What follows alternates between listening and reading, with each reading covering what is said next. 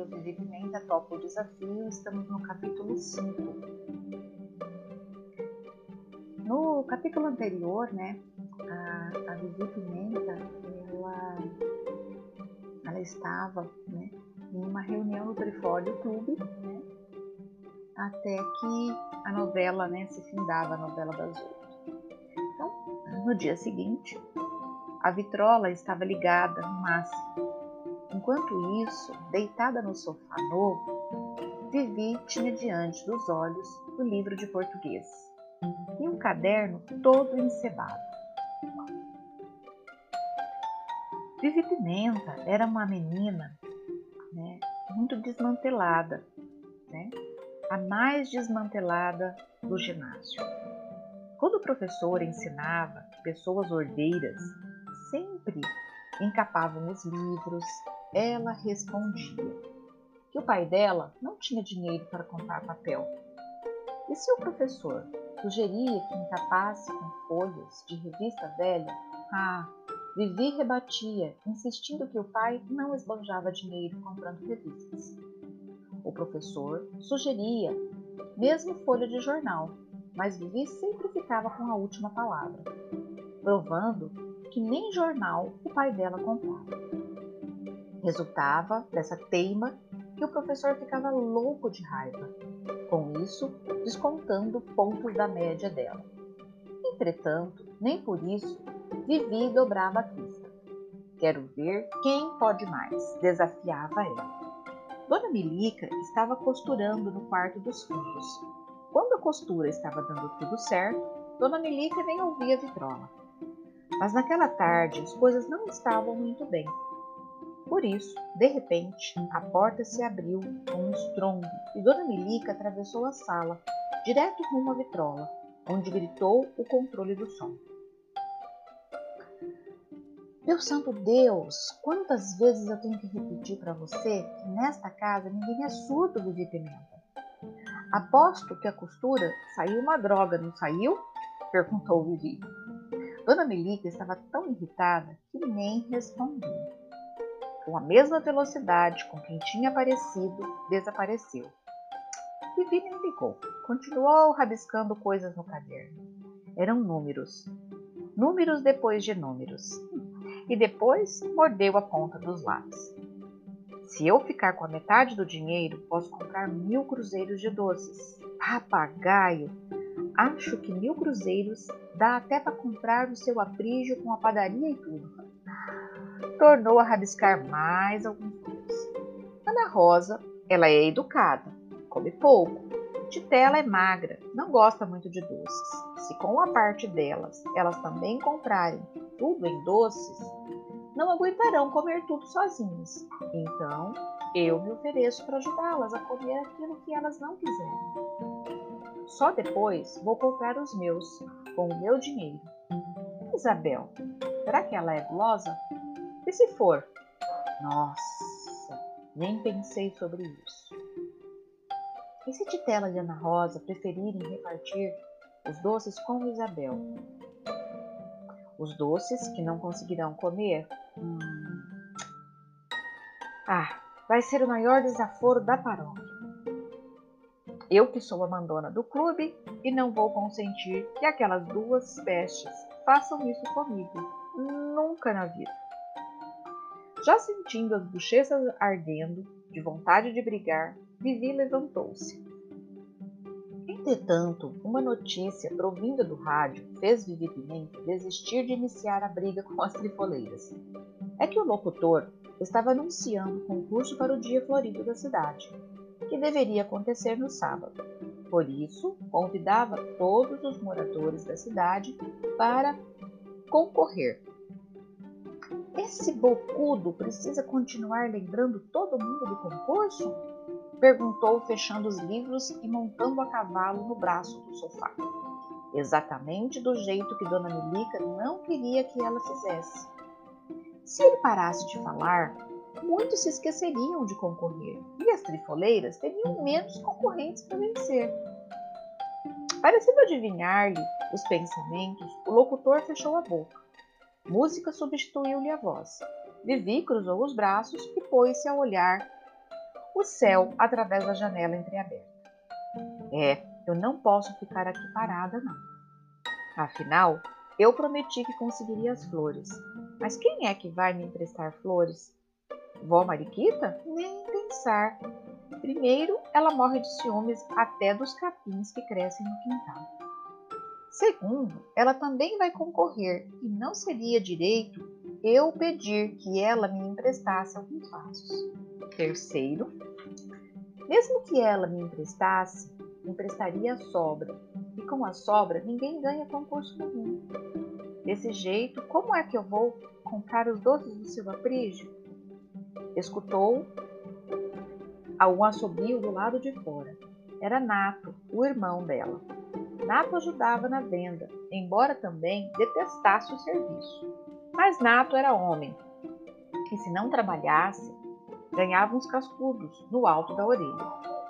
Vivi procurou então desviar o pensamento para lugares mais floridos e o assobio do Nato. Meu Deus, quem será que tem flores na cidade para me emprestar? Será que terei que roubar os vasos da igreja? E saltou no sofá. Ela gostava muito de brincar e estava cavalgando naquele braço. Infelizmente, Vivi não percebeu que Dona Melica tinha voltado a entrar na sala. E vendo Vivi cavalgando como um moleque no braço daquele sofá, que havia custado dois anos de economias, Dona Melica começou aquele sermão de hora e meia.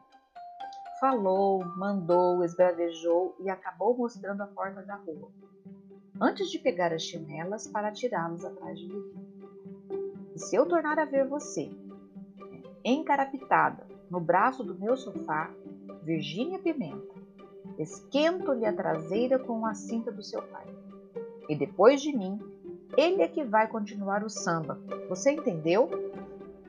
Vivi esfumaçou-se. A responder 287 sim. Sim, senhora.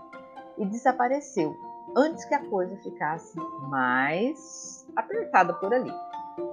Bom, saiu para a rua, mãos para trás, chutando pedrinhas. Subiu a rua comprida. Ali o calçamento era antigo, com pedras arredondadas, diferente das ruas principais. A vizinha cumprimentou e Vivi nem respondeu. Quando ficava preocupada com alguma coisa, é, esquecia-se que o mundo continuava existindo. Foi assim até chegar ao jardim em frente à igreja. Continuava pensando em roubar flores dos vasos da igreja. Acho que é minha única solução. Ao avistar seu, seu aparício, o jardineiro, Vivia esqueceu-se das flores da igreja. Seu aparício estava com um esguicho regando as plantas. Havia muitas petúnias e gerânios. Muitas vezes Vivi havia passado por aquele jardim, mas nunca havia observado as flores nem os canteiros.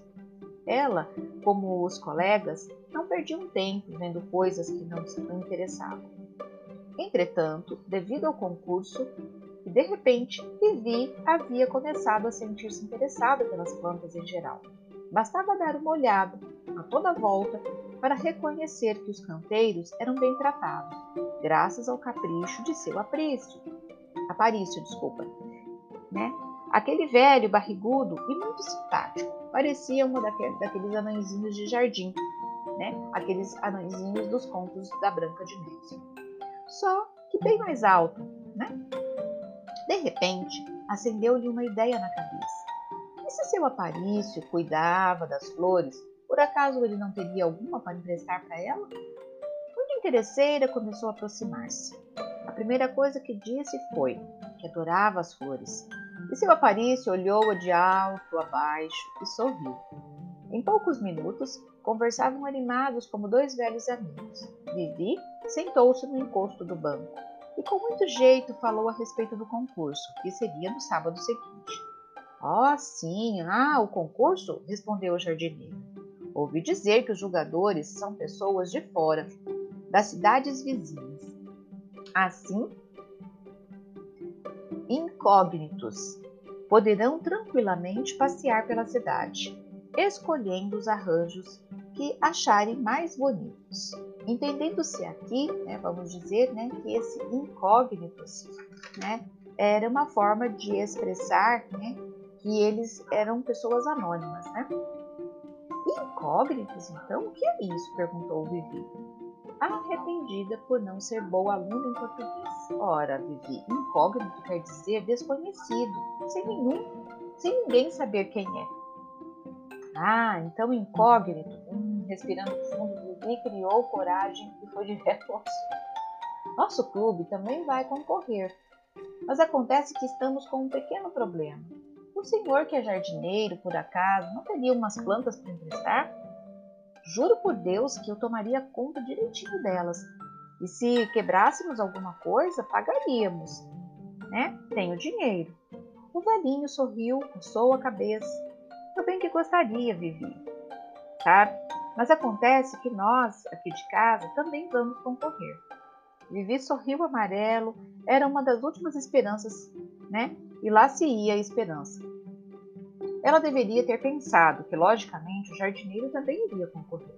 Seria possível que um jardineiro, justamente o dono das flores, também não estivesse sonhando em pegar né, aquele, prêmio, aquele prêmio. Vivi nada mais disse a respeito do assunto. Voltou a pensar nas flores da igreja. Também não dará certo reconsiderou ainda mais desanimada. Roubar flores dos santos é pecado, Deus castiga na certa. Super desapontada, continuou por ali, mais uns cinco minutos, só para o velho não desconfiar, e depois, a passos lentos, voltou para casa. A preocupação estava cada vez maior. Afinal, de onde iria tirar as flores para fazer o arranjo e ganhar um milhão?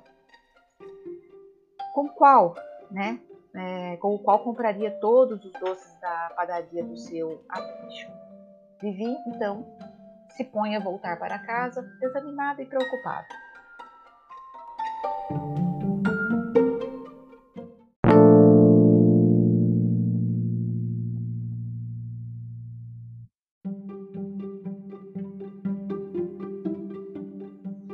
Olá, estamos na reflexão do capítulo 5 e vamos falando aqui sobre aquela etapa né, da vida lá por época de, da década de 70, 80, onde na tecnologia do momento existia a vitrola. Ah, no texto vocês devem ter percebido que Vivi ela estava a ouvir a música, né, na vitrola, música alta. E na minha época, né, então eu devia de ter lá os meus, sei lá, 11 anos mais ou menos, foi quando a minha família adquiriu um equipamento chamado 3 em 1, né? Ele era disco, fita e FM. Nossa, foi uma coisa muito emocionante que ocorreu na época, né? Poder ter aquele aparelho em casa era como se fosse assim um, um evento mesmo, né? Então, eu entrando na pré-adolescência, né? Eu tenho meu irmão que é dois anos mais velho do que eu e minha irmã quatro anos. Então, estávamos todos na juventude. Meu irmão muito mais ousado, muito mais curioso, ele gravava as coisas da FM, tinha, a gente comprava fita virgem, né? Para gravar as coisas, enfim. Mas também tinha aquela coisa assim, tira a mão daí, né? Você não sabe o que você está fazendo, você pode estragar, você pode desregular, né? E, e nem os técnicos eh, de eletrônica na época sabiam muito como configurar né, esses equipamentos. Então, nós vivemos numa época que hoje para nós é jurássica, né? mas para aquela época era o upgrade da época, né? Era algo muito importante. Então, vivi como todos nós, eu acho que passou por aquela fase de ouvir música alta, né, de ficar sonhando e absorvida pelos aqueles barulhos e aquelas músicas. Na casa de Vivi, acho que não era muito, muito diferente das, das casas da época, né, onde quando é, os adultos estavam fazendo algo que dava tudo certo, isso não incomodava muito os adultos. Mas quando algo estava dando errado, meu Deus do céu, então, um barulho pequeno, era um estrondo, né? Era como se fosse assim, então, como se diz, um mosquito era um boi, né? Um dinossauro gigante, né? É, incomodava, criava aqueles estardalhaços, né? De gritos é, em relação a, a baixa esse volume e tal. Bom, nós vamos voltando aqui, onde a Vivi Pimenta, ela reagia a tudo isso, né? E ela dava pano para manga, quer dizer, ela reclamava, ela né, ousava fazer as coisas da a sua maneira, né? E esse termo pano para manga que eu acabei de citar, você sabe de onde surgiu? Tive uma curiosidade. Há um tempo agora eu ouvi falar sobre isso. Então dizia que os, o, os nobres da época, né, dos reinados lá da, da nossa época de Brasil colônia, enfim, os nobres eles usavam roupas de manga comprida e existiam aquelas, aqueles babados ou as mangas bufantes, que eram as mangas largas, né? Então, é, na hora de comer, na hora de lavar o rosto, na hora de fazer né, qualquer coisa, as mangas ficavam sujas e isso era uma deselegante. Porém, as roupas eram de tecidos muito pesados, aveludados e muito difíceis de serem colocados e tirados do corpo. Então, a gente também sabe que eles não tinham o hábito de fazer higiene diária, né? O banho não era diário. Então, o que, que eles faziam? As mangas eram adaptadas à roupa que permanecia no corpo por botões. Então, as mangas eram retiradas, eram trocadas diariamente. Por isso que diziam panos para manga, porque a manga era feita avulsa. Um, uma roupa tinha várias mangas, né? E elas eram trocadas no decorrer aí dos dias. Então, por isso, panos para manga. E a Vivi Pimenta, ela dava pano para manga, porque ela sempre aprontava. Ela estava sempre muito agitada, né? pensamentos a mil. Né? E ela era uma menina é, que ela gostava de ser, ter sempre a última palavra, teria que ser a dela. Então ela era ousada mas também muito intransigente. E ela era meio desleixada, assim como que eu acho que os europeus da época colônia, né? Ela era desleixada. Então ela tinha o hábito de, de morder as pontas dos lápis. Os cadernos dela eram todos encebados e o professor corrigia, né, dizendo que as pessoas tinham que ter ordem, tinham que ser caprichosas. E aí dizia, você precisa encapar seus cadernos. E ela sempre dizia que pai, o pai não tinha dinheiro e tal. E sempre ela tinha resposta na ponta da língua. E eu me lembro que essa coisa do caderno encapado, nossa, na época da gente ir para o colégio, era um evento encapar cadernos, né? A gente ia comprar os, os papéis, os plásticos, o durex, né, da época que a gente fazia todo esse processo era um evento em casa, né, preparar o material, né, para a escola. E eu sempre gostei muito de lápis, principalmente lápis de cor. E nossa, acho que eu não conseguiria imaginar alguém mordendo a ponta dos meus lápis. Achava isso nojento e me deixava extremamente é, incomodada, né, com a possibilidade disso acontecer. Bom, Vivi Pimenta, ela estava muito preocupada com o prêmio né, do, do concurso das flores. Ela, ela queria conseguir isso a qualquer preço, inclusive imaginando a possibilidade de pegar as flores das, da igreja, né? Mas ela não era de cultivar as coisas, ela queria as coisas por um meio rápido, prático e que alguém o fizesse para ela. Né? Então ela ficou muito incomodada ao ouvir no rádio né, o locutor fazendo essa propaganda de que todos poderiam participar do concurso. Né? Aquilo estava realmente consumindo Vivi Pimenta. Quando ela percebe então que ninguém iria dar flores para ela, né? todo mundo ia participar do concurso. Então ela começa a ficar mais preocupada, né? Ela começa a, a perambular pelas ruas, tentando ver se ela é, conseguiria isso, né, para para suprir, né, porque afinal de contas ela ficou de conseguir as flores para a competição, né. E é interessante que enquanto ela não pensava né, sobre o aspecto do, do, concurso, né, da competição, de que haveria esse prêmio financeiro, nunca ela tinha tido olho olhar para a flor, olhar para os jardins, para os canteiros de flor, né? Eu acho que isso não deve ser muito diferente do que acontece conosco. Enquanto algo não nos toca, não chega até o nosso universo pessoal, aquilo lá não tem muito sentido nem muito valor. Então, eu acho que é interessante a gente pensar sobre os nossos projetos, né, o nosso entorno, né, que é o nosso papel dentro do contexto é, pessoal, familiar, social, né, e que ideia salvadora talvez a gente pudesse ter é, no sentido de que o que eu poderia fazer para tornar o meu entorno mais bonito, mais florido, mais interessante. Nós estamos no dia 7 de setembro de 2020. Eu não sei quando é que você vai estar ouvindo esse áudio, porém nós estamos no início da primavera. Né? E aqui já aconteceu, nesse, nessa última semana, o florescer dos ipês. E tantas postagens ocorreram das pessoas irem até os locais que os, os ipês estão floridos para tirar fotos, né, para apreciar o belo. Né? Você já plantou alguma planta, alguma flor? Né? Como é que é a, o canteiro? Né? Como é que é o canteiro da frente da sua casa? Né? Você rega essas plantas? Você gosta de apreciar o belo? Então, quem sabe nós pudéssemos começar a perceber né?